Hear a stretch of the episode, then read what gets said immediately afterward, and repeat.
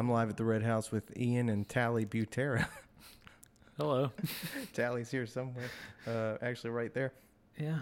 So, yeah, thanks for coming over and doing this. Yeah. I appreciate it. Thanks for inviting me. I mean, I've seen the people that you've been inviting on, and I feel privileged to uh, have the same opportunity as someone such as like like Richard, Ri- Richard Emmett. He's, Yeah. lo- local legend.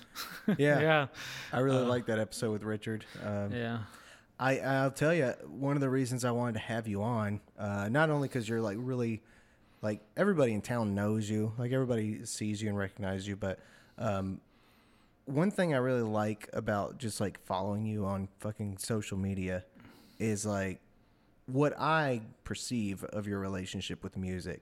That's why I wanted to. That's what I wanted to ask you about. Was what your relationship with music is, like, and what you do it for, and just what it what it is. Like your your story with music, as far as Mm. music's concerned, I guess. All right. Well, you know, it's uh, it's a fitting day for it because it's Mother's Day. It is Mother's Day. Yeah. Um I I guess so I started learning to play guitar around the time we actually met. Uh, you probably don't even realize this, but you're probably you're definitely one of the first people I ever played guitar for. Hmm. Um, I still remember it very clearly. Uh, you were about to play at the garage, and it was before. Uh, I think you just got done uh, setting up, and I forgot who was mixing that day. But I showed you the song I learned how to play first was this Irish folk song called Spancel Hill, Hmm. and I uh, but I learned to play this classical arrangement of it because there's no recording of it. I the I found this classical arrangement on YouTube of this guy named Tony Fagan. It's this like old Irish man, and he's the only recording of this like beautiful classical arrangement of it. And um, I got the music book from that he like says that he got the um, arrangement from, and I learned how to play it. And I played it for you. Uh, well, one the first half of it. The second half is considerably different, Mm. difficult, and it took me like four years to learn how to play it. It's, Really? Yeah, because it's very slow and um, melodic at first, and then it kicks into this like super fast rhythm. Mm. And I'm still still don't have it down perfect, but um, yeah, I played it for you, and you're like, "Oh, you so pretty good," and then I was like, "I'm just tricking you because this is all I can do." um, yeah, but so I started learning guitar. Um, very spotty when I was at the garage because uh, Billy Feathers um, offered to show me a couple of things, and she let me borrow her Martin Triple Zero, and it was super cool, super grateful for her to show me that, and I just started picking up some stuff and. Um, at first, that's all it was, and I started. Uh, I was seeing this girl at the time, and we kind of would play a little bit, but it was I. I wasn't. It's not like how it is now. It was just. It was almost. It was very mediocre at best, and then what happened was, um, uh, when I was thirty-one, uh, my mom had recovered from stage three breast cancer, um, but it I'm not even sure if that if that's what it was uh, that got it. Uh, so her, I was at the garage one night and my mom called me and she's like, my cancer's back, and I went and did that, and about a month and a half later she died, um, and it was very difficult for me. Uh, me and my mom had a very complicated relationship. Uh, my brother and sister were both much closer with her, but my sister's autistic and my brother was having difficulties at the time. And so it essentially fell on me to deal with all of it. Mm. And um, yeah, I don't have a very tight family, and my extended family are not people I love being around, except for a couple. There's a couple of them I will associate with. I don't love being around any of them. um, and uh, they, and so it was just a terrible time. give you an example. My grandmother showed up uh, and I hadn't seen her in 12 years, and she just wanted to say really awful things the entire time. Mm. While my mom was like dying in the other room, so that that entire thing really messed me up. And then like after after a while, um, it just in my relationship ended after that too and it's just like a bunch of stuff ha- that was an incredibly brutal time for me. A lot of stuff happened. I wouldn't be able to fit it into this but um it was it was a lot. And so what ended up happening was i leaned into the guitar. Um i had just a well of grief. Um it was it was the most brutal time for me and i just spent it i channeled as much as i could into the guitar and i am not exaggerating i probably played for two hours a day for like four years straight. But more than the first year more than that. Like i would play like for three or four hours a day just because it's all i could do. Um and uh at first i was playing this like real wonky and i still play it a little bit but i it's almost like a shitty claw hammer i like to call it. And uh and that was cool. But then one day um i had this like rhythm in my head and i can't i couldn't play it like that. And that's when i started doing the finger style. And um and once I started learning how to play finger style, I loved it so much that that like I threw myself completely into it, and I like to do rolls with it, and um, and that's that's kind of it. I just, for me, the guitar is it's something I choose to share with people, but that is not my motivation at all. Yeah. Um, I I would continue to play if no person ever heard my music again. Um, I have a bunch of songs. Uh, they all have lyrics to them, uh, but they're for me. Um, it's not that I like. I don't. It's not like I have some kind of weird like, oh, this is only for me, and this is. I, I I like to share them with people, and there's people I have played for, um, but it is completely a emotional and therapeutic channel for me. Um, and my, I was talking to my sister and my stepmom one day, and they're like, "Ian, you always look so sad when you're playing." it's because I am. uh, and I, you know, it's, uh, I guess like I don't have, I'm not in like, I'm not some island by doing that. Like everyone plays music for like because it's a way to channel emotions and stuff. It's just I know a lot of people want to share it and like have the end goal of playing live for people though. Mm-hmm. Um, and I have zero desire to do that. It's not that I'm afraid to do it. Uh, you know me. I have no problem talking to people Yeah. and like being in front of people at all. Um, I did play that one show at the West Salem Public House. Um, Molly Grace asked me to do like an open mic with it. That's right. Yeah. Yeah. And uh yeah, I mean I was nervous, but you, you probably wouldn't be able to tell, you know. Uh, but I guess everyone's nervous, you know, when they Mhm. perform. I know some people who perform all the time that are always nervous and it's like eats them inside, but they still get up there and do it. Yeah. Um, but yeah, I so I just you know I I just I'll, it, for me it is the best way to channel this maelstrom that I constantly have inside me. I deal with a lot of um, emotional difficulties, and I still do to this day. Um, I, um, you know, uh, a lot of people don't know, but I'm like I'm bipolar, and uh, that was a newer thing that I recently found out, Mm. um, and which makes a lot of sense as to why I would have to find all these things to channel that into. Um, like I, I like to run. I'm a pretty avid runner. Um, my gardening stuff like that. Yeah. Um, because I I have to. It's the only way I could deal with the like emotional roller coaster, um, and it's sometimes it works better than others, but um. So, but I do like to share it a little bit on Instagram just to show people what I'm doing. Um, and mostly, I don't know. I don't know why I still do it. Mm. Um, I've only gotten positive feedback, which is probably why.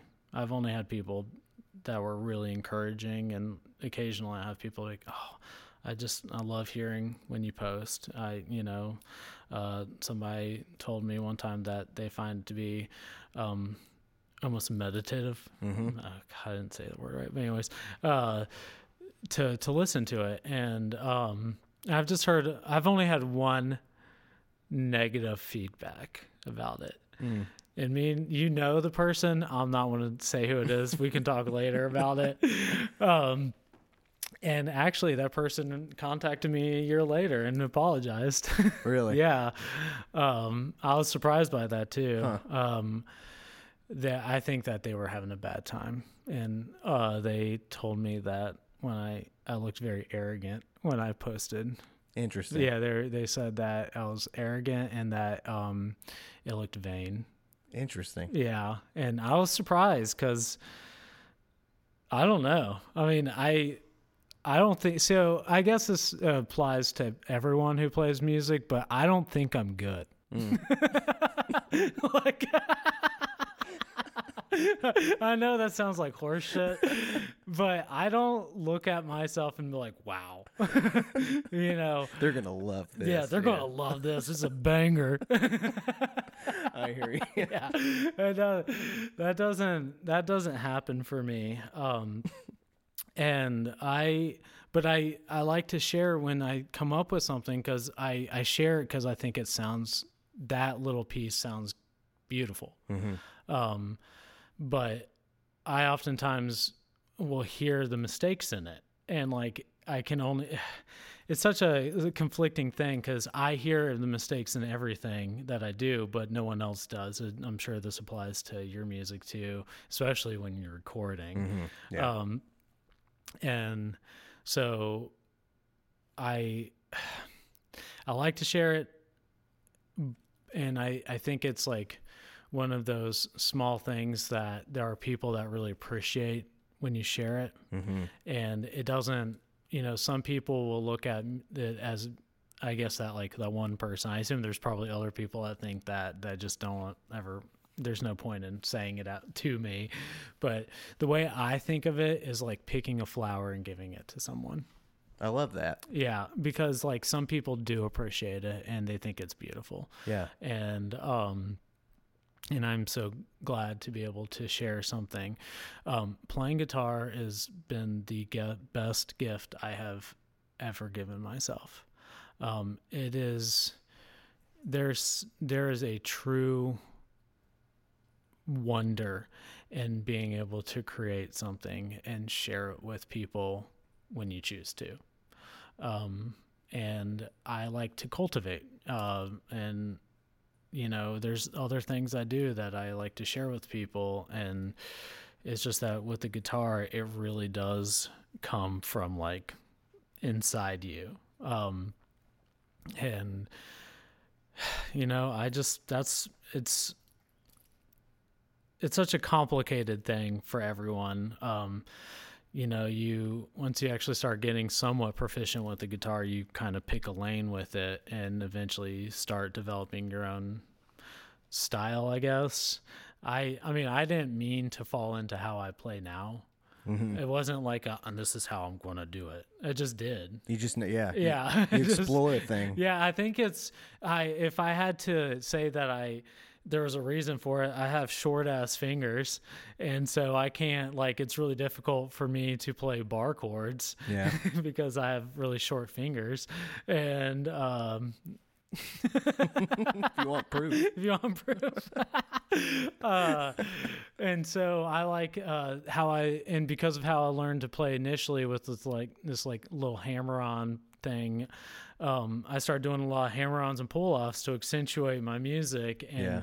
then I like got real good at timing them with my when I was doing my my rolls, Mm-hmm. and so now it just like has this like full melody situation going yeah, on, and like percussive and active. yeah, but it's like um it's rolling and it just like it it's almost throws you into a trance. That people have told me that it like thro- almost throws you into a trance if you just like kind of sit there and listen to it yeah, because that's it is. I don't you know, I don't go for like big breakdowns or anything and I um you know, I don't I actually go through a lot of chord changes either, you know. It's uh, I like to like pick a chord and really explore it and do things like that. yeah, Um and so uh it's you know, I think it's cool to do that too.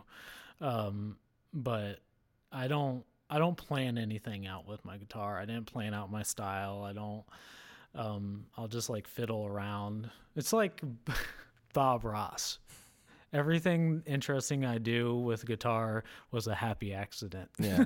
so yeah i uh i've never once planned out a song other than that one that i mentioned earlier with my mom yeah. and um and what's funny is i can barely play that song now because it's i don't i don't i just don't play like how i did like i guess i gone i don't know why i can't it's too difficult for me now Hmm. Um but it's more that my the way I play now is a little bit more complicated and advanced, and so to go back and do that, it, it hurts my hands. Like Yeah. it literally hurts my hands now, um, it- because I think that when I was trying to play that the first that song the first time, it was just I did it for so long just to do that one thing that it worked then, hmm but I can't do it now. Um, but maybe I'll go back and revisit that song. I love playing it. I, I played it a lot when I came up with it um, because it helped me heal. Yeah. You know, um, I I recorded it. The entire reason I did that song was because um, I always like to uh, do a little eh, something for the anniversary of my mom passing away, and um, I I wrote I got Brian to help me uh, record it, Mhm. and um, and a lot of other people were involved. Um, and I'm thankful for everyone who helped me. But um, Brian was a, a real real friend about it, and he helped set it up. Um, and uh, it was cool. I recorded that. I sang it. I hate singing in front of people more than anything. Mm. I like I can sing a lot better when I'm not in front of people, but I think yeah. um but uh it yeah. can be scary. oh my god. Yeah. Yeah. I mean it's another it's another instrument. I, people is. do not understand that about singing. It is not that when you hear someone who sings really well, it's because they put in the fucking effort. Yeah. no one just like pops out. I mean, some people are better at it naturally than others, but you know, uh, you know, have you do you know Dan Brooks? Yeah.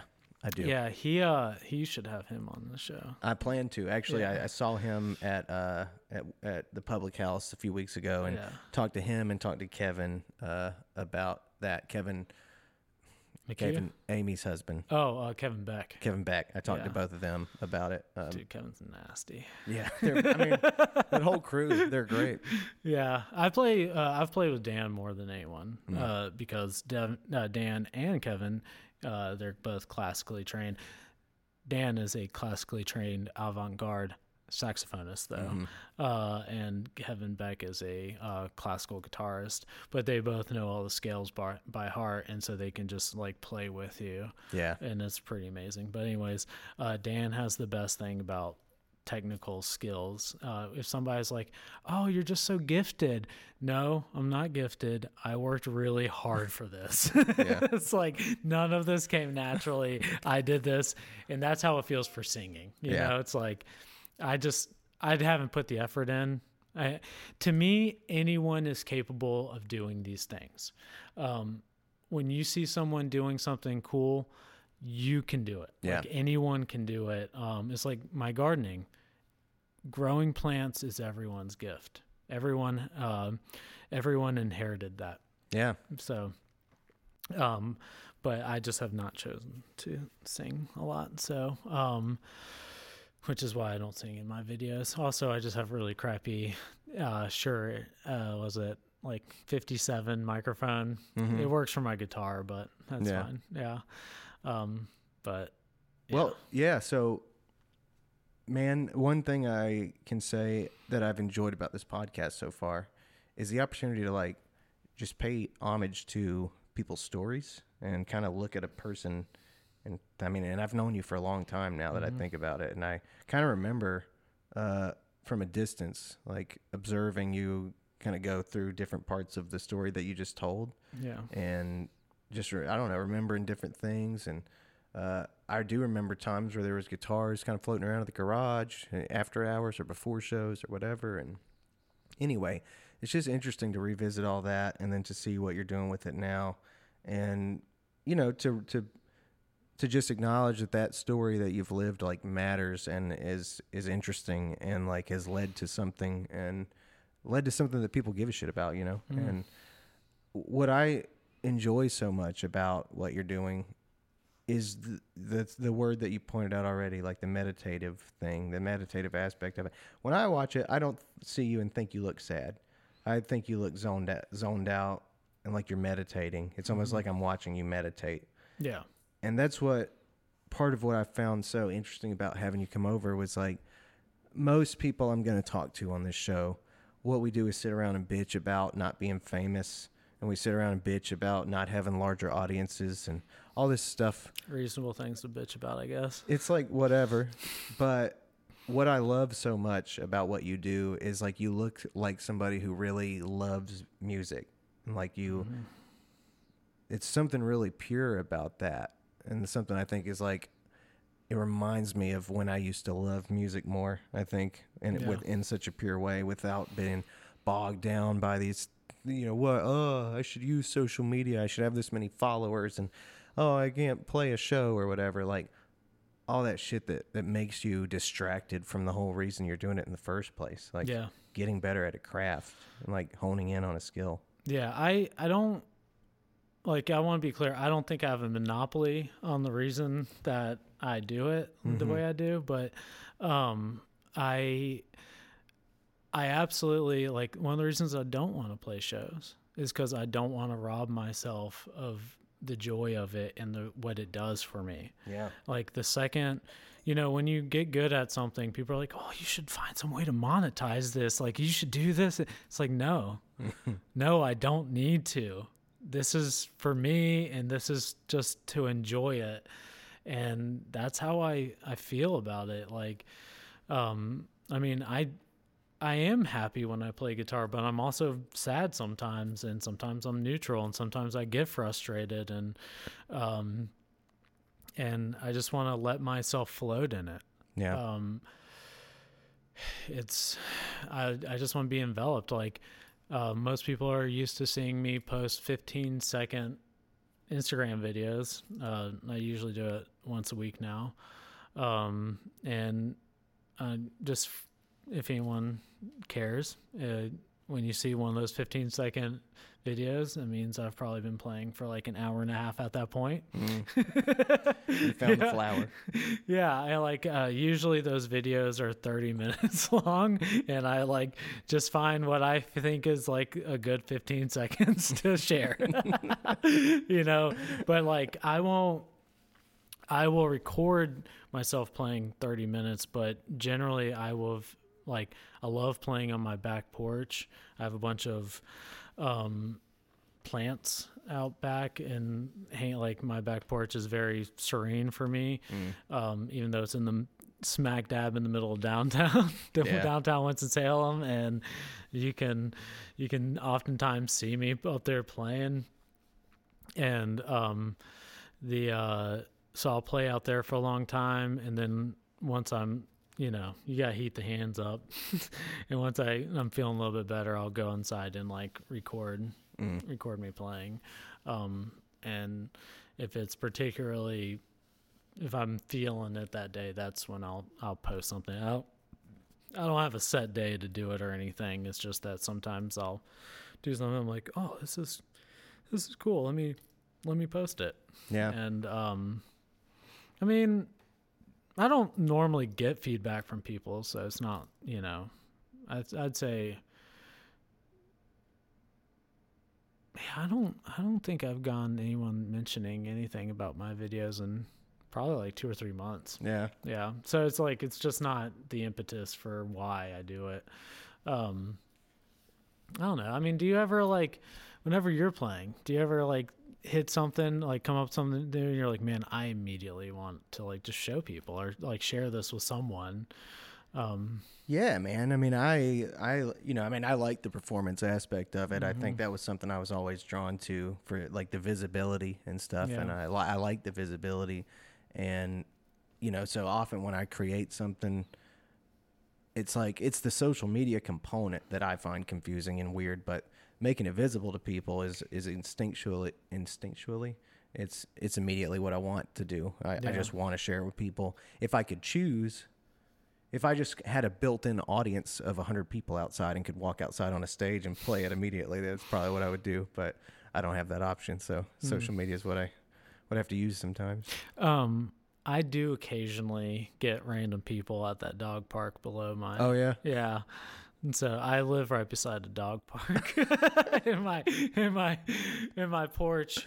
Uh, if anyone who lives downtown know should would know where I where I live if I by describing this. I live over over a dog park and my porch like looks over it and um, I will be up there playing, and occasionally, like, and this happens pretty pretty frequently. I'll have like somebody yell up from the dog park, "Oh, that was that was really nice guitar."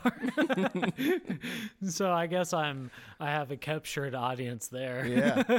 That's pretty cool. Yeah, uh, uh, it's it's funny. I've got to be like this like weird hipster Wilson, you know, from like um, Home Improvement. Yeah, uh, neighbor. yeah, because I'm like I'm either like playing guitar up on the porch or I'm like in my garden down there gardening, doing stuff, Yeah. and um, and people just like come talk to me, like. Sometimes I don't want to talk, but sometimes I do, and it's fine. Um, yeah, I. uh uh, It's so weird to call yourself a hipster because I don't think of myself as a hipster, but I, Yeah. people call me a hipster. What do you? Th- how do you define hipster anymore? I don't. Yeah, it's just a stupid fucking word. I used to see a chart. I remember seeing a chart a long time ago on the on Yeah. on the the thing. There was a thing called the internet, and I, oh. I saw it on there. it was it was like it was basically a chart that explained that hipster was just relative to everybody else. So then there'd be like a person in a leather jacket and jeans with a motorcycle, and that was a hipster according to the person in the like wool sweater with the frizzy hair and the beard. But he was a hipster according to the whatever to the person in chucks and a pink t-shirt and a mohawk. Like everybody's a hipster to somebody else. Oh know? yeah, I mean it's all recycled. That's Yeah. what people don't fucking get. Is this shit is so overly recycled. I mean, the word hipster comes from hippies, Right. and I was like, and hippies come from beatniks. Mm-hmm. I mean, it's nothing is original. Like, it, it- don't lie to your don't. No one should lie to themselves. Like, Try not to. nothing. Yeah, nothing is original. Everything is just rehashed, and you're just picking interesting pieces and putting them together. Yeah. Um, and that's fine. That is the like, that is creativity, though. I mean, you know, I'm sure there's some really interesting original things out there somewhere, but like most of what we're doing is kind of rehashed and and that's uh, every part of culture, Yeah. you know. Yeah. There's nothing wrong with that. No, I mean, not at all. It's a yeah, because maybe somebody has a interesting idea, but they're not really cool at conveying it, and somebody else sees it, copies it, reiterates it, and makes it actually fucking wild. you know, nothing wrong. It's improving. Yep. So I mean, The context in which a thing can be, you know, Yeah. can change it entirely. um, I mean, like, I mean, you look at the guitar, it's just that like first off the guitar is just an amazing interesting instrument because you can do so much with it. I mean, the, just the way that uh I somebody like me or you can pick it up and make it sound so wildly different just playing the same chords, you Mhm. know?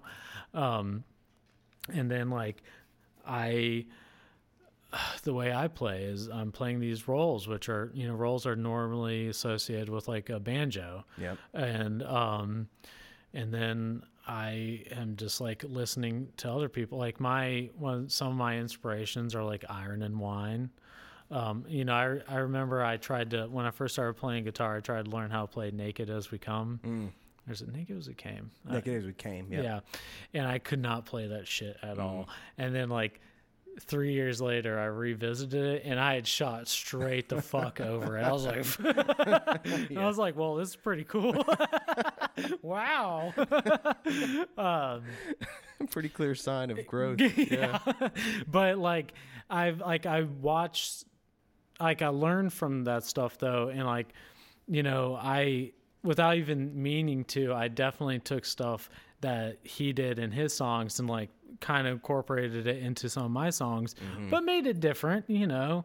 It's not like a one-to-one replication Yeah. but um or like one of the people that I love listening to is Townes Van Zandt, you know, and um uh his song Lungs, it's got some sweet ass slides in it Mm. and I try to do that in some of my songs. Um but I don't feel like I'm like directly copying, you know. I'm Right. just iterating. Learning. yeah. yeah, being being Yeah. you know affected by other people's progress. Like Yeah. there's nothing. I, people do get hung up on that, especially in music. Like Mm-hmm. everything has to be me. It's all about my accomplishment. But it's like, Yeah. dude, this has been going on for centuries. Like Yeah. We've been fucking with music for a very long time. It's, we're not gonna. It's not gonna reach its peak with whatever you come up with just now. Like we're all in this together and we're having fun with Yeah. it. You know. And I would, yeah, and I would say the the lower you get on the totem pole with music, the more original you get. Because when you get to like super famous people, they have, I don't know if I assume most people realize this, but there are people that mm-hmm. don't. Like when you get to the super famous, like top tier people, they have teams of like dozens to hundreds of people behind them making those sounds those songs sound good Yeah. like there's nothing original about them they are literally designed to connect with your brain Yeah. you know like Absolutely. yeah and i mean that's that that that's fine um but there's you know I think it's really interesting what you point out. That's exactly right. It's like in the hierarchy of success, Mm-hmm. it isn't the most successful or the most like broadly appealing stuff is not the most original or unique. it is the Absolutely most not. It's like the Walmart of music. It mm-hmm. has it has what appeals to the most people to try to capitalize on it from Yeah. the most people. Like that's what it's designed for. and and that and i i want to be clear that's not like a, a criticism Or yeah, it's not a moral statement. Yeah, it's yeah. I I I there is a place for all of this stuff, and not everyone is involved with music as I am, and that's fine. Like people, um, the vast majority of people don't want to listen to like original music or like super in like different music. They want to listen to music to have a good time and relax. And fuck yeah, more power to them Yeah. you know and like yeah, that's great because that's what music means to them and you can't rob people of that there's nothing wrong with feeling that way Yeah. um Straight up. yeah like i who am i or who are you to judge someone for what they enjoy you know um I remember when I was younger, I used to like think that I knew things and be like, "Oh, this person's stupid." I this is this is so this is stupid, but the reason I came to this like I bartended for a long time, right? Yeah. And uh you get people that order the most disgusting drinks or like try to look really flashy and it's like I, I remember one time I was bartending somebody ordered a top shelf LIT. That shit doesn't exist. it's stupid. Like it'd be like a thirty dollar drink, you know? And now we're talking Winston Salem prices. We're not talking like New York City Right. where thirty dollars is reasonable. um and it's just that eventually I'm just like, well, more power to them. You know, it's like th- this person is spending their money to get whatever the hell they want. And I n- remember specifically the drink that broke me on this mm. that made me just be like, you know what? Fuck yeah. This person's enjoying it. I had somebody order Corona with grenadine in it. Huh. Yeah, and at, I was just, once I was done being repulsed, I I was like, all right, fuck yeah. I he that person is smiling drinking that. Yeah. and uh, and and then I realized I was like I can I there's so much shit that I consume food and drink and you know uh, art that other people would be repulsed by. I Yeah. think that is like you know um and all of a sudden I just realized who the fuck am I to like have any opinion on what anyone does with themselves or you know mm. and once I came to that my life got a lot better. Peaceful life. Yeah. Yeah. Yeah, it's weird to be like at war with people's tastes. Yeah, It's just not exactly, a necessary yeah. war. It's so unnecessary. It is Yeah. so unnecessary. Let people enjoy what they want to enjoy because you have no fucking right to have an opinion on somebody else's tastes. yeah. Right? Yeah, really. Yeah, it's It's like, are you gonna get mad at someone for not liking pickles? yeah. Like, it's literally a taste, a- Yeah. a, a- a different development of taste, and it's it, it's even more subjective than that within the art and within music and stuff. It's Mm-hmm. Yeah. just like it doesn't make a difference. No one now, has to if like you're same shit. dating someone who Uh-huh. likes pickles, you might have a, a right to have an opinion on it. Mm. If you don't like the taste of pickles and then you have to kiss somebody that likes it. I've never run into this. I. Yeah, just want to be clear. I don't have this issue. but I can assume that would be one of the few times. I It mean, might make a difference.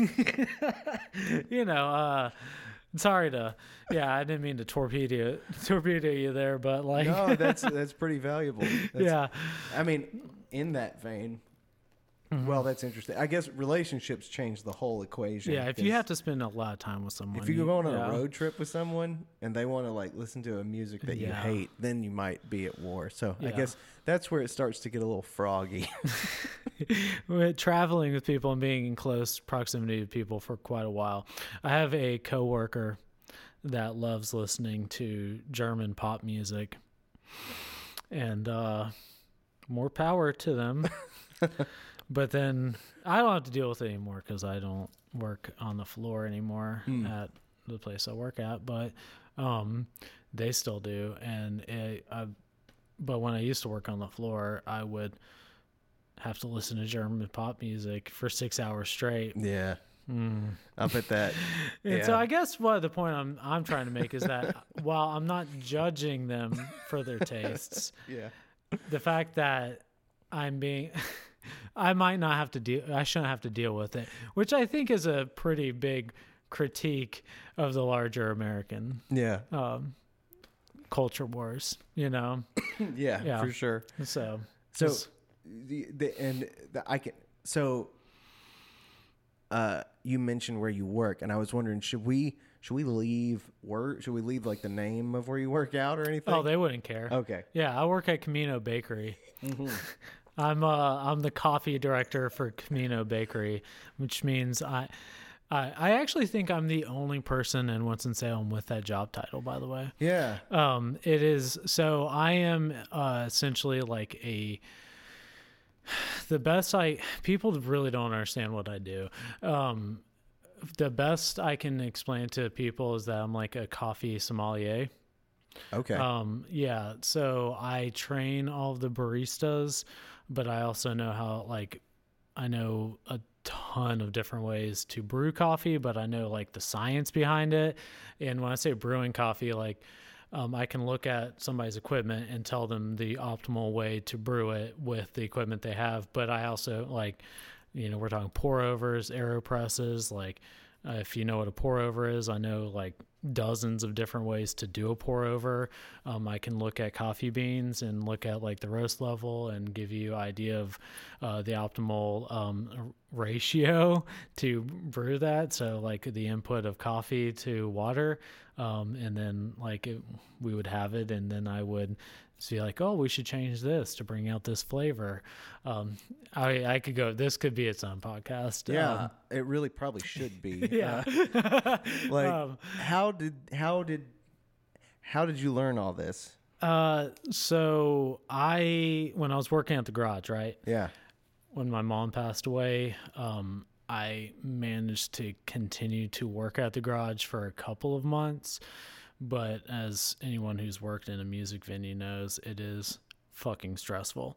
Uh, it is chaotic and not good for someone who's going through an absolutely life changing grief induced event Yeah. um, inducing. Uh, and so I left. Um, I actually had just graduated uh, from Forsyth Tech because I had gone back to school and I was planning on transferring, and um, and so I was going through all that. I just finished school and I got a job at Camino as a at the time I thought was an interim thing. But once I realized how cool to me, I don't expect anyone else to appreciate it the way I do, but I love specialty coffee because there's a lot of science behind it. It's like a rabbit hole. Um, there's for me, it's an there's an ethical foundation for it. Um, depending on who you're working with, you can ensure that um, the producers of coffee are getting paid a fair amount for what they produce.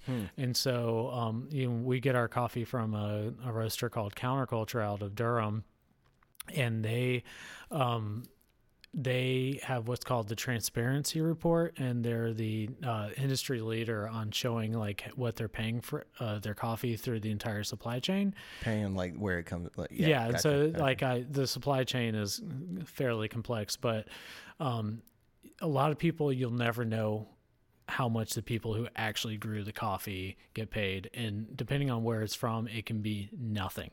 Um, there are uh, in the coffee industry, especially in places like Brazil, there is active slave labor, um, and it like uh, some of the nationwide chains uh, have been caught using slave labor. I don't. I honestly don't think that they realized it was happening.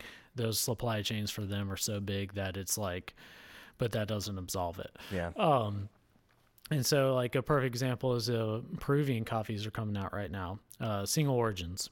Uh, and so single origin especially coffee would be like a, um, it'd be like a 10, five to 10 square miles of where the coffee's from because coffee is much like wine where the terroir of it affects the flavors of it. And so uh, specialty coffee is roasted lighter so you can actually taste that stuff.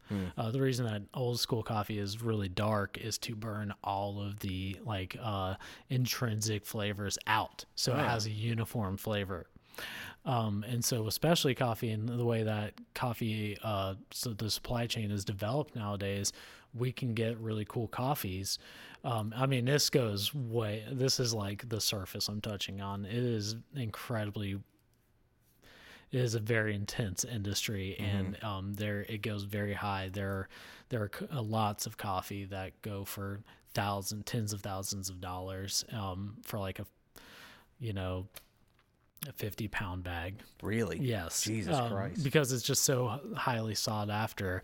Um, and, um, but what's cool about it is you can, uh, like the Peruvian coffees are out right now. And at Camino, we have a coffee, uh, that is, um, sold by Counterculture, uh, and it's a single farmer lot. So all the beans are from this guy's farm. His name is Damien uh, Espinoza, and he's from northern Peru.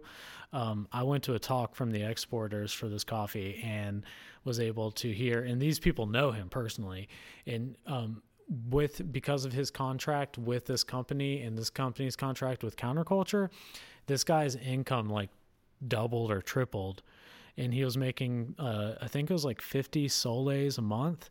Uh, that comes out to about 20 bucks for his family of like 8.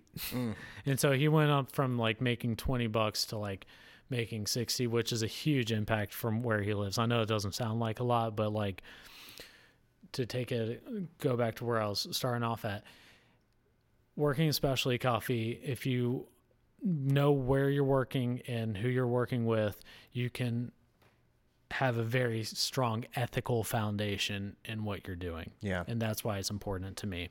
Um, I know that I'm helping. So I know it's a small thing, but like helping these developing communities uh, bring money in, and it's it, if I like that. Yeah. Um, Especially not hurting them in the industry that could yes, because these people get taken advantage of very easily. Yeah. Yeah, um, especially with like, yeah, that it, it's it's so easy. Uh, you know, they'll lose crop. It takes five years for a coffee plant to start producing fruit, um, and uh, there's a lot of pests. Coffee, um, coffee is susceptible to a lot of diseases and pests because the most of the coffee plants in the world come from a handful of coffee plants that were um, smuggled out of Yemen by Jesuit priests to the island of Java. that's where the name- Really? yes, that's why it's called Java. Holy shit. Uh, the island was named Java beforehand, but that's why you'll hear coffee called Java. Yeah. Yeah. Um, Catholics. That's Uh, epic. Yeah, and so uh, the uh, the Ottoman Empire had the uh, clamp, the lockdown on co- the coffee trade for the longest time, and that's why the Jesuit priests were trying so hard. They tried so many times to get it out of there, and it finally took root. Um, and uh, so it, there, it, the coffee plant is susceptible because there's not a lot of genetic diversity in it. Coffee is from Ethiopia. I see. And uh, before I go on, I'll, stop talking about coffee. But I'm digging this. Yeah, uh, this is so interesting uh, to me. but the uh, um, just so we we're aware, uh, coffee is fucked. Uh, the global warming or uh, climate change. Uh, most coffee is grown around almost ever, all coffee is grown around the equator because it needs a very consistent temperature year round to not die. It cannot handle cold weather. Um, and uh, the equator is the first region. The regions around the equator are going to be the ones that are primarily hit by climate change first. And so we won't be able to have coffee. In what? In how long? I mean, I'm, I won't even, I won't even fathom a guess there because I don't want to put any dangerous half truths out there that, uh, like, I don't want somebody to, but it, I've heard different ranges, but it could, it'll probably be decades, but you know, decades being, it could be 10, could Yeah. be 20, 30. But it, coffees want to be one of the first major items to go. And um, that's terrifying for a lot of reasons because coffee is the third most traded commodity on the planet. Think about how many people will lose their livelihoods. Wow. Yeah. Yeah. And like if we're I mean, I can't imagine how many billions are are like spent around the world on Yeah. coffee every year. And the supply chains that you're talking about, like if all of like how many people must be involved in that industry? You can't harvest coffee. Well, you, some you mostly cannot harvest coffee with a machine. Yeah, it's all picked by hand. Huh. So many people depend on the coffee for their livelihood. It's a unfathomable amount of people. Yeah, Wow. yeah. So, um, I've I, you know I've, I've I've had a lot of friends work in coffee and talk about the industry of coffee, and I don't think I've ever ever even tried to compre- comprehend how vast uh, of an industry that must be. it's huge. Yeah. Yeah, because like, you know, you, we work down like we go to coffee shops stuff like that, and so we see all this like fancy bougie specialty coffee stuff. But like, think about Folgers and like all these other coffee places. Like, millions of people work in just farming it know, across the planet. Like, it's it's just one of it's so brutal to think. Um, and hopefully, hopefully we do stuff something about it. So, but to take a couple steps back, uh, I love to when I find something I enjoy doing. I love to throw my like I said to you earlier before we started recording. I throw myself into things, Yeah. and um, I found the once I like scratched the surface of specialty coffee, I realized that I really, really loved it. Um, and I threw myself into it and I got, I mean, there's people, there's always going to be somebody better than you. no matter what you do, unless you're Usain Bolt or Wayne Gretzky. you know, Yeah. uh, I think statistically, Wayne Gretzky is like the most successful athlete of all time. Really? Yes. yeah, like uh if even if you took like half of his like points away, he's still the number one. like it's crazy. Really? Yeah, but Like uh, how the ratios compare. yeah, just like the, the- even if you like mix up the statistics a little bit and take away some of the stuff, he's still number one. Hmm. It's crazy. Um, anyways, I don't I don't know enough about that to go into it too deep, but um, but yeah, so I I throw myself in and Yeah. get into it. You know, same What- thing with the guitar. random curiosity, but what is like uh what's your coffee setup at your house? Like what is your what is your deal? Okay. Uh, well, like I said, I there's way, different ways to brew coffee. Um, currently, I have a uh, fourth generation Aeropress, which it doesn't really matter what generation it is. It just means that it uses recycled plastics. Um, I have a origami dripper. Uh, it's produced in Japan. It's a ceramic dripper. Uh, I have a Fellow um, uh, EKG f- kettle, so it's got like a variable temperature control and hold. Um, and then I like to use um, Hario Zero Two paper filters, bleached, not the unbleached ones. uh, and my grinder, uh, because I just brew coffee at home, I don't try to even play with espresso because I have insane amounts of espresso equipment at work. I can do whatever I want with. Uh, I just use uh, Baratza Encore. Yeah. Which, if, you, if Of you course. yeah, Baratza, of course. I don't know why I'm If you worked in the coffee industry, that would literally be your response. You see how it didn't even phase me? Yeah. of course, because the Baratza Encore is the best grind, like entry Gotcha. level grinder. Not even entry level, like. You don't. No one needs something fancier than that if they're just grinding coffee at home. Hmm. So, um, and uh, my scale. This is something that most people don't have at home, but they should if they want to do specialty coffee. eh, You have to have a scale because you don't do co- coffee by volume.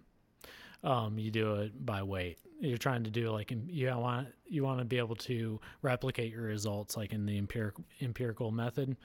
Um, and so like you have ratios and like the inputs like you know um, most coffee is brewed between a 1 to 16 rate or 1 to 18 ratio. And so it's one part coffee to 16 parts water. And um and so you have to have a scale to do that. But you also have a window of time that you want to brew it because there's an optimal extraction rate for coffee and um which is 22% uh, and that is not the total dissolved solids um uh and so you have to and so i have a uh, Brewista scale which is my favorite. A lot most most people in the industry, if you get a fancy scale, you get the Acaia Pearl, but I think those things are hot garbage. They have the worst fucking UI on the planet. So, come at me. there's just there's no buttons on it. There's no tactile or like response to it, and they break really easily. So, Man, I I I when I hear people approach things this way to this level of detail and this like fine of an understanding of stuff, I honestly envy it and I, I meet a lot of people like this and it's like people find their calling all over the place. I do a lot of AV tech right now mm-hmm. and the guy I work with alongside is that in that world and it's like and and there those people are all over the place like people specialized for things and I tend to not I don't I just don't have I don't know if it's the interest or discipline for like that fine of a specialized uh, investment of time into a particular field or something but when you talk about this I just like I I borrow the excitement for it. Like I don't know Yeah. I don't know all this shit, but I love hearing somebody just be so specialized about a topic. Yeah, It's fun. Um, I just it's to me it's just really easy to remember, and I love sharing it with people, um, especially if you know. Uh, I don't know if this is like a developed skill from my years in the service industry, but um, pretty good at reading people and telling if they're like genuinely interested, or at least like hearing what you're saying. and so if somebody's listening to me, I will talk about this for so long and like really engage with them. Um, I've I've heard from my coworkers when I'm training baristas, one of the things that is commonly said is that like my enthusiasm and excitement kind of like um, gets painted onto the people, and they're like, "Oh, this is cool," you know. Um, but I absolutely totally like I totally get it if someone doesn't share my enthusiasm for them. Um, my main focus with coffee, um, besides the ethical foundation, is being inclusive. Um, you see a lot of competition in co- the coffee industry. There's like, uh, you know, the World Coffee Championships and stuff like that. Um, they have one for the roasting, they have one for baristas, and then they have one for um, latte art.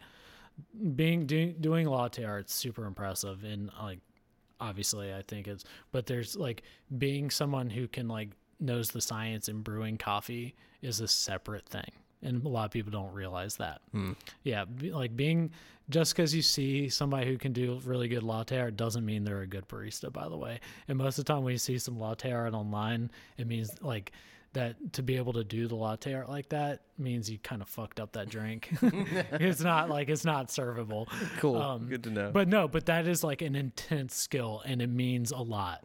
It just doesn't necessarily necessarily like transfer Correlate, yeah. into yeah. Um and roasting is its own science and that's like that's I can't even handle that. Um but uh yeah, uh, I think it's just so much fun to share things with people. Um, like I said earlier, like um, oh, you were going to say uh, you were going to say about competition. That yeah. oh yeah, so, oh yeah, yeah, yeah, yeah. So sorry, I went on tangent. Um, the competition, like I don't like. I think competition's fun, but like not everything has to be a competition. Yeah. And and so there's like, especially with a market like Winston Salem, a lot of people don't know what specialty coffee is, and um, we have other people doing it now. But Camino really was like one of the first people doing it um, and introducing people to it. And my so one of my main focuses has always been inclusivity and being able to like not gatekeep with it and not be like super pretentious about it and show people why tasting notes are tasting notes and how you anyone can learn them. Yeah. and like you know it's like tasting notes it's about having the vocabulary to explain what you're tasting. It's not oh i mean um it's like same thing with wine. The reason that these people know what these the wine tastes like is they've worked hard to develop the palate like by drinking a lot of wine and not getting hammered but drinking it and also teaching themselves the vocabulary of what they're tasting. Like they know exactly what a mandarin orange tastes like or um, they know what uh, paraffin tastes like or stuff like that like almond paste. Um, there's a bunch crazy tasting notes like you, you, any what you are tasting no one can tell you you're wrong. And so like um, one of the cool things about doing coffee is you get you go to these uh, coffee tastings where it's called a cupping and they um not so much since covid but like they have these cups out and you go through uh, different stages and you um you smell the the ground coffee or like the brewed coffee and you ever no one talks why it's happening after, until after each stage and then you share your notes like oh this is what i smelled. And that's how they get the the stuff on the bag. It's not from drinking it. It's mostly from smell. Interesting. I'll, dude i'll have you over to Camino sometime. I'll show you exactly what i'm talking about. I would love that. Yeah. yeah. Um but um but so a lot a lot of that stuff can be intimidating for people. And so i try to be able to explain what it's about really quickly uh, concisely and uh, welcome in a welcoming fashion. So because usually it's like you're across the counter from someone and you get like maybe these old people from the country in there and they're like oh this is what i like and they're like well here let me show you this other stuff and it's okay if they don't like it but Yeah. at least you took the time to show them and um or like you can direct them to a different thing like um i just i just want to be able to share these things because at the end of the day the more of some of this coffee i can sell the more i'm helping some of these developing communities Yeah, you it's a nice back Mm-hmm. and forth. Well, I mean, I think the spirit under what you're talking about is, I think, the best part of of a of a city environment. And I've like, kind of hate. I hate to admit that I've taken some opportunities to like. I don't hate to admit it. Whatever. I have some criticisms, I suppose, of patterns in communities. Just mm-hmm. like, just like I could sit here and bitch a little bit about the major patterns I see north of us in King or somewhere. I bitch. I mean, up in Kang. I bitch about Winston sometimes too, but Yeah. the stuff that you're talking about, the craft uh, and artisan places, the attention to quality and detail and stuff, that's what I love most about Mm-hmm. the downtown community and the, the things that are available down there and all the crafters that are in. Like, I just went to, I just went to, um, uh, I, I, I cannot remember, Broad Branch.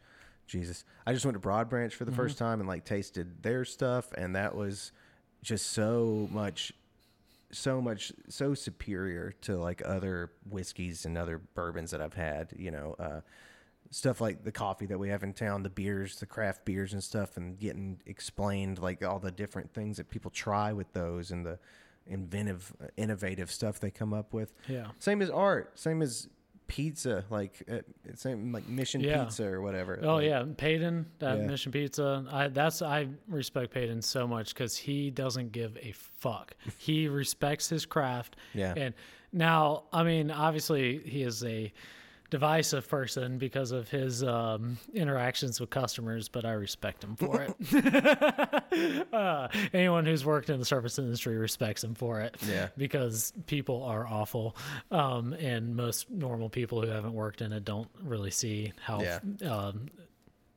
just the entitlement of people. Oh yeah. But um, like a, a great, if anyone wants to try check out a different coffee shop that I think is amazing besides Camino, Say So Coffee. Yeah, I just Uh, went there. Yeah, Kylan down at the public house, dude knows what he's doing. Yeah. Um, and uh, Anchor Coffee just opened up uh, um, in Bailey Park. Uh, uh, Derek Smith is the GM.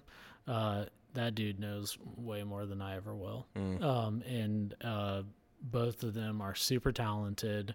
Um, if you got like variety is the spice of life, you know. Yeah. Um, um, respect where it's due. Yeah. And uh, you know, if and what's also cool about going to different coffee shops is they have different roasters, and so the roasters, the way that the roasters choose to express their coffee is different than others. Like, um, Kylan uses say so. Uh, at say so, he he uses uh, black and white coffee out of Wake Forest, the town. Um, and black and white's super cool and they've got a lot of interesting stuff and uh, they're uh, on the leading edge of uh, some really fascinating things and i like i'm not going to go into it because it's it'll, i'll go on a tangent again but like the roasters are able to uh, find ways to express the flavor of these coffees themselves. And it's just super fascinating. And then you get the barista who gets this coffee and they choose how to express it. Because like i can change the flavor of a coffee by how i'm brewing it. Um, especially if i'm doing like a pour over or um, espresso. And uh, it's it's pretty wild when you actually have a like knowledgeable person doing this for you because no like 99.99% of people have never had that experience where a skilled barista will make slight changes and show you how it affects the flavor.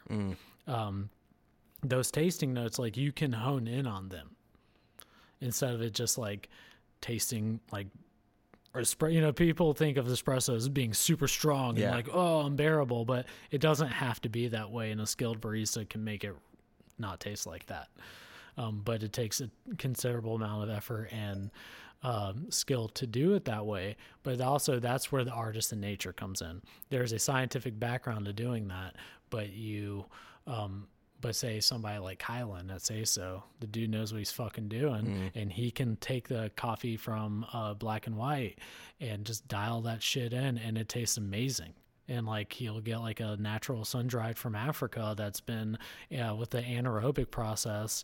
Uh, the process is how you get the coffee bean out of the cherry.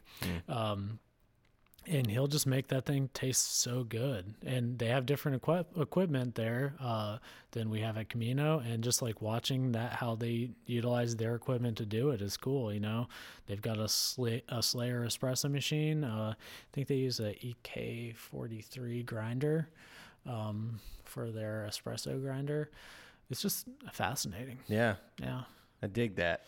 So Uh, I guess the only other the only other curiosity I had about coffee was just Yeah. like if you have anything to say, like what what- what your preference might be as far as like understanding what people are doing with like specialty drinks, like where they they might come up with a concoction, like a coffee cocktail versus you know a cappuccino or a latte or an espresso. Like, what do you what is your pre what is your preferred sort of uh like way to enjoy coffee? I drink black coffee generally, and like, uh, I mean, preferred. I always just do a pour over, but um, the if I'm going to get something with steamed milk in it, I get a cortado, um, which is uh, a so espresso drinks are also based off ratios. That's why you can't get a 20 ounce cappuccino. A cappuccino is uh, like a one part espresso, brewed espresso to two parts steamed milk. And it, and it also has That was so cute. this dog is so full of shit.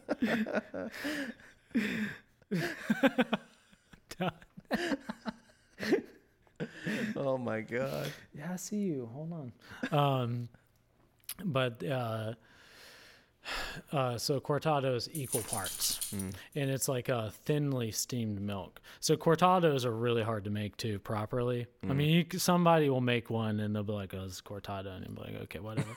but uh, an actual like really good cortado is so hard to make because you have to steam. The, you get what you create what's called microfoam and uh, microfoam uh, there's no you can't see the bubbles in microfoam and so um, it, that means like the air it's been aerated all the way equally through the milk. And so but to do uh, cortado you're supposed to have it like silky. Um, and so like a cappuccino is much easier to do.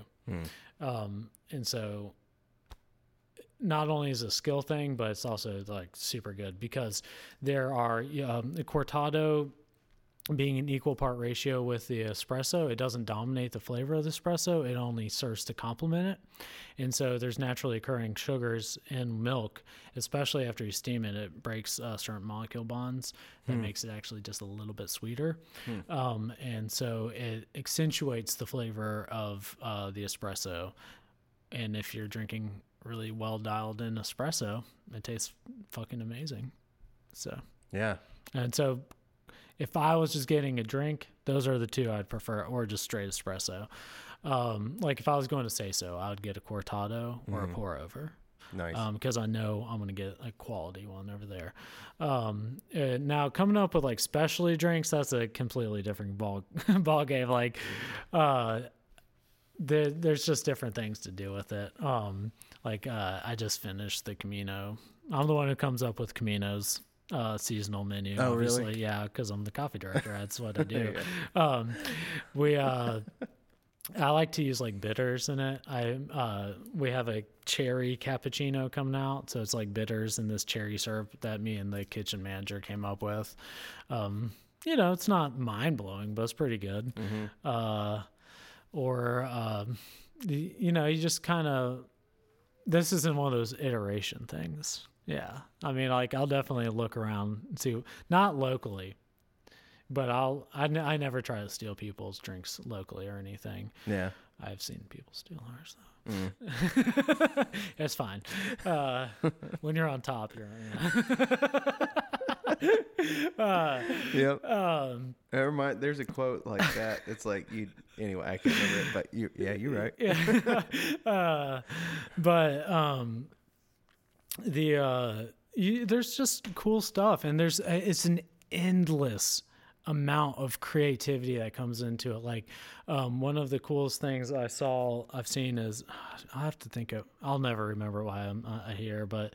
Uh, there was a cortado with um, sweetened condensed milk and uh, cracked pepper in it, and it was one I made it for myself one time, and it was so fucking good. Mm. Uh, and I tried to copy it. I I failed so hard though.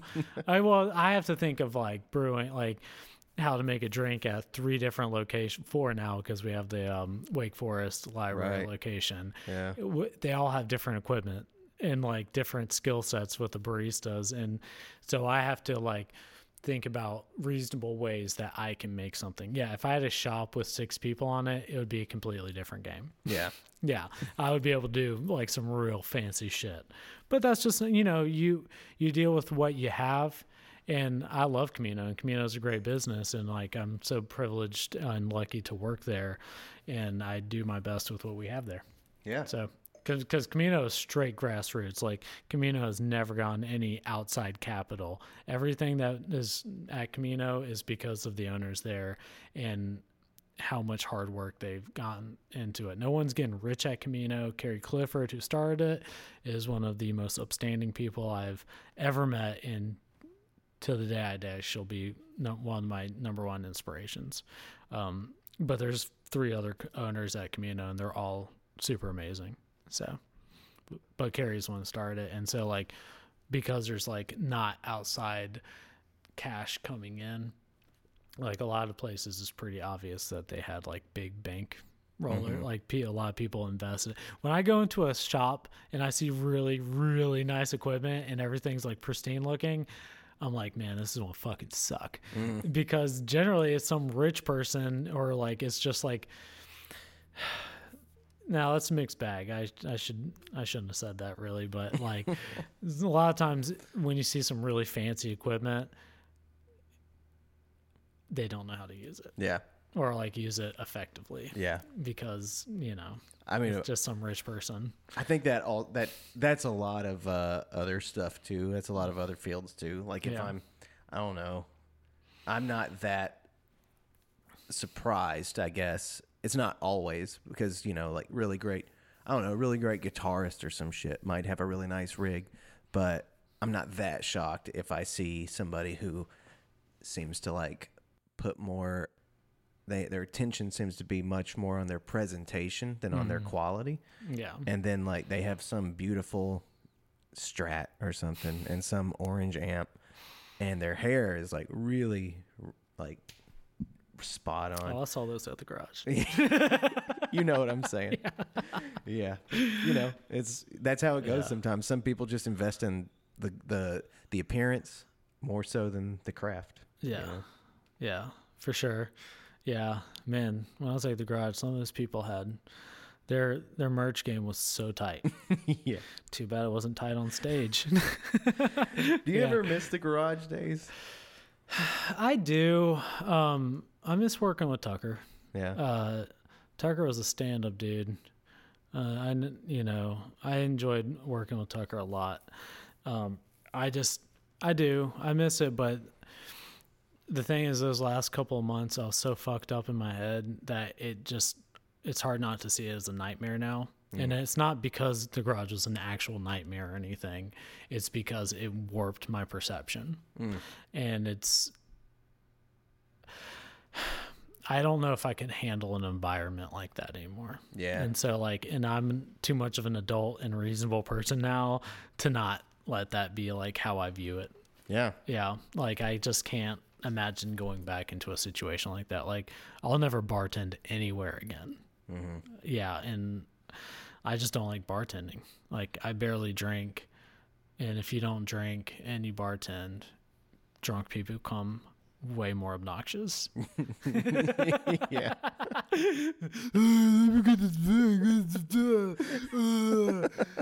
What? Don't, don't cut me up. What? Why you cut me up?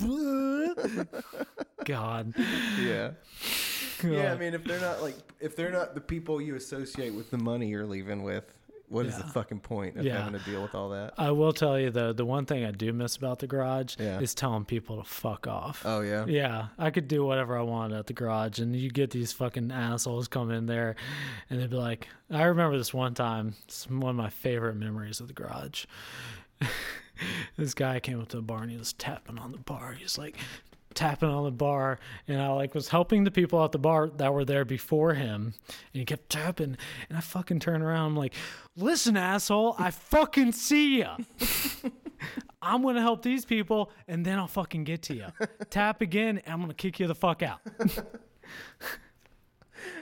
No more tapping. no more tapping Yeah, I remember once. I mean, at a big show, I think it was one of my CD releases. It might not have been. It might have just been a regular show. I can't remember, but I remember. I remember seeing some people. I think I was like walking out of sound check, and I was probably going to get a coffee or something. Mm-hmm. And I saw some people, and they were like, "Hey, Kai Tai," and they they knew me from King, and I like felt bad about it after the after the fact. I guess it wasn't on me. It was just like I I saw that it was unfortunate but they they saw me. They were like, "Hell yeah, we're going to your fucking show!" Woo! And it was like four people, rednecks. I was like, "Cool." They knew me from somewhere.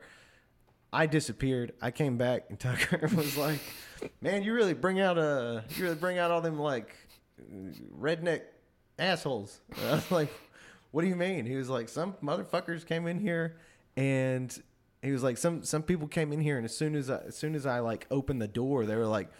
When's this place fucking open? Why don't y'all run this place like a real business or something? And I was like, oh shit. And he oh was like, man, I know Tucker, and that just that shit'll set Tucker off. Anyone questions his like business, how he runs that place, he that's that's like zero to a million for him. he, I mean, they got kicked out before the Oh, yeah. Mm-hmm. show, before doors even opened. He was like, yeah, y'all get the fuck out of here Yeah. or whatever. And uh, yeah, there was no fuck. I mean, I'm I kind of missed that edge of the garage.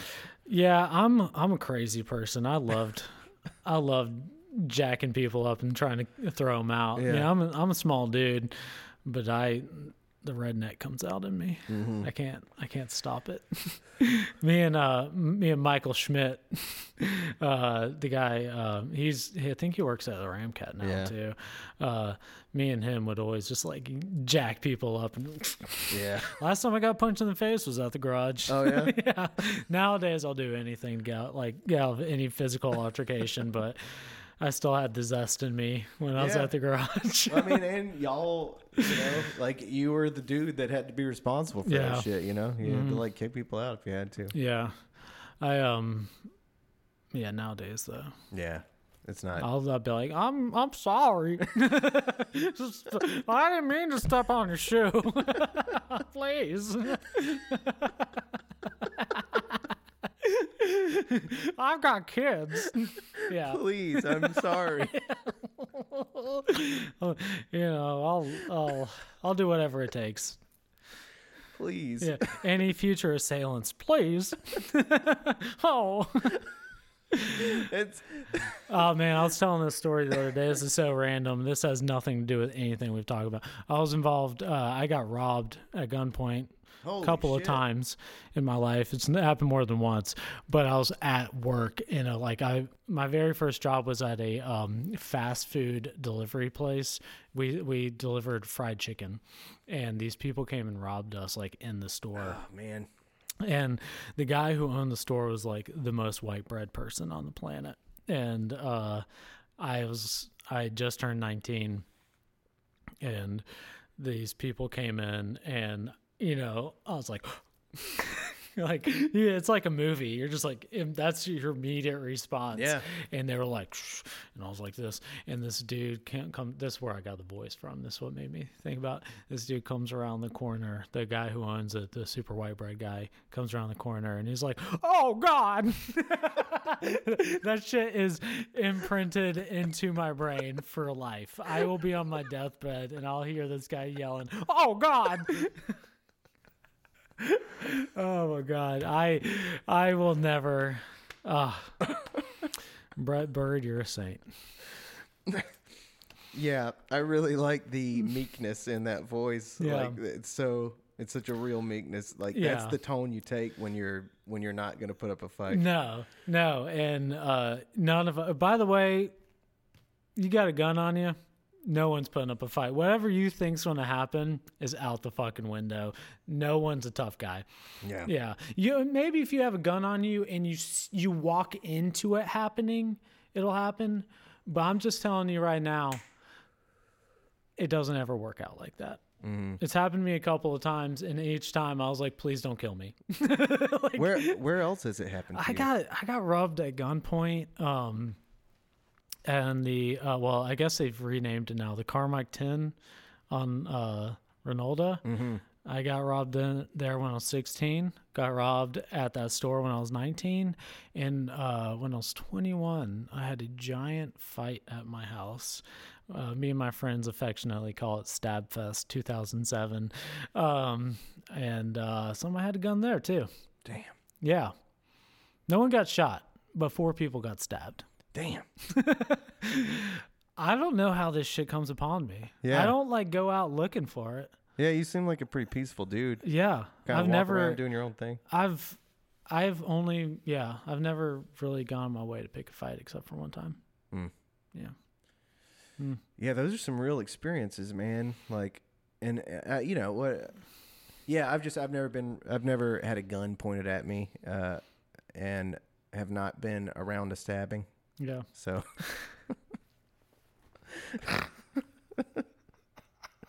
so that's pretty intense. Stabbing.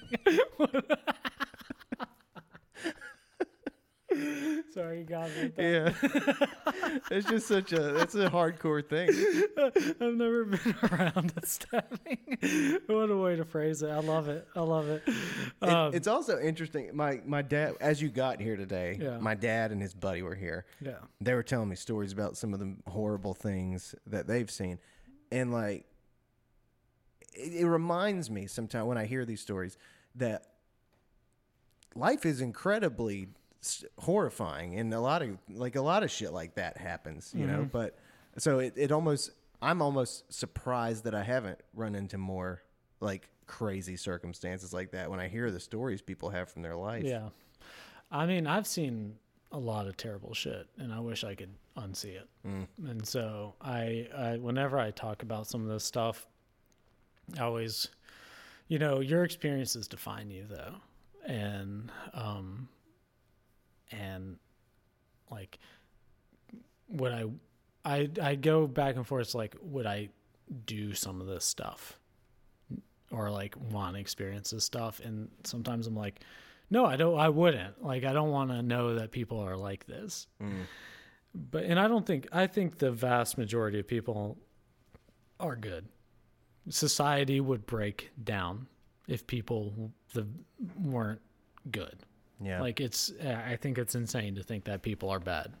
Like people choose to be bad, and people make bad decisions, and then there are just some cruel people that are broken.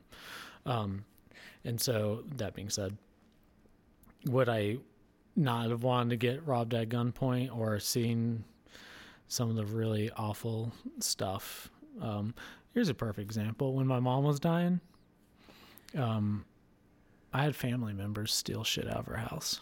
really? Yeah, while she was laying in her bed dying Jesus. at the hospital. Yeah. Um, you know, do I want to know that it's a thing? Or did that change me in some way and change how I like I go back and forth about that stuff. And it's like those experiences define me though. Like it's hard, you mm. know? Um like you know, I've dealt with a lot of pain and grief in my life, and would I change that? I don't know. How can you? Like, how would I, I mean? Obviously, you can't, but like, how would it make any difference, or would it make me a completely different person? Do you think, like, what comes to mind as you talk about that is like, uh, you know, some some people in like I think the psychology world too, like, and and also people just in the literature world have a, a really strong belief that being blind to this stuff, like like say you had some kind of cushy life and belief system that like was all about positivity, maybe that would make you like basically the idea is that like the the light is only bright if you know how dark dark is. Mm-hmm. You know. Oh yeah, Chiaroscuro. That's uh, the painting style where they accentuate the darkness and the light Mm. to bring the contrast in. Yeah, I absolutely believe that. Like, how can you know what beauty is if you don't know what ugliness is? Yeah. You know, um, you don't know what serenity is unless you know what turmoil is. You know, um, I think that's a, a natural order kind of thing. Um, it's like and that's the thing like grief isn't a contest. Like pain isn't a contest. Like yeah i've seen some real awful shit but like it's not my the pain i felt from that isn't worse than somebody else's thing that other people would be like well that's not as bad. You know it's like we all remember our first big breakup when we were kids and how painful that was. Well that's because that's the only pain we knew Yeah. and like yes it can always get lower. You can always find new lows but that doesn't mean that the pain you felt isn't as real. And um and so like w- we all feel those things and we all know what pain and grief and joy and love is. Like because even if i've felt these things i still it's never taken away. It's just given me a greater appreciation for the things that bring me joy like sharing flowers with people Yeah. you know, or sharing my little tidbits of music. Um, and, you know, it's really, there is something just so beautiful about playing guitar to someone and watching their eyes kind of light up hmm and they like are just overjoyed to hear you share it with them. Yeah. Yeah. I totally feel that. Yeah. I love it. I think that's uh, approach is the uh, it might be the note to end on. I'm not sure, but um, I feel like that what you just said, just just a true pure love for it is is what I see with what you're doing with all that. Um, I guess, yeah, we're, we're I can't think of a better note to end on. I have other curiosities I'd love to indulge in, but I think I don't want to add anything to where we just got. So I think, and your dog, I think Tally wants to go outside. Oh, she's so obnoxious. So I think, I think we could, uh, I think we could wrap the conversation here unless you have anything else you want to talk about while we're at it. No, no, that's good. Thank you for uh thanks for asking me to come on. I really appreciate it and I'm humbled by it. I'm really glad you did. Uh, it's great to just hear more of your story, and I'll be looking for more of those musical flowers as well as uh, I'll come by and check out your real ones too. Yeah, awesome. Thank you. All right. Can't wait to share. Cool.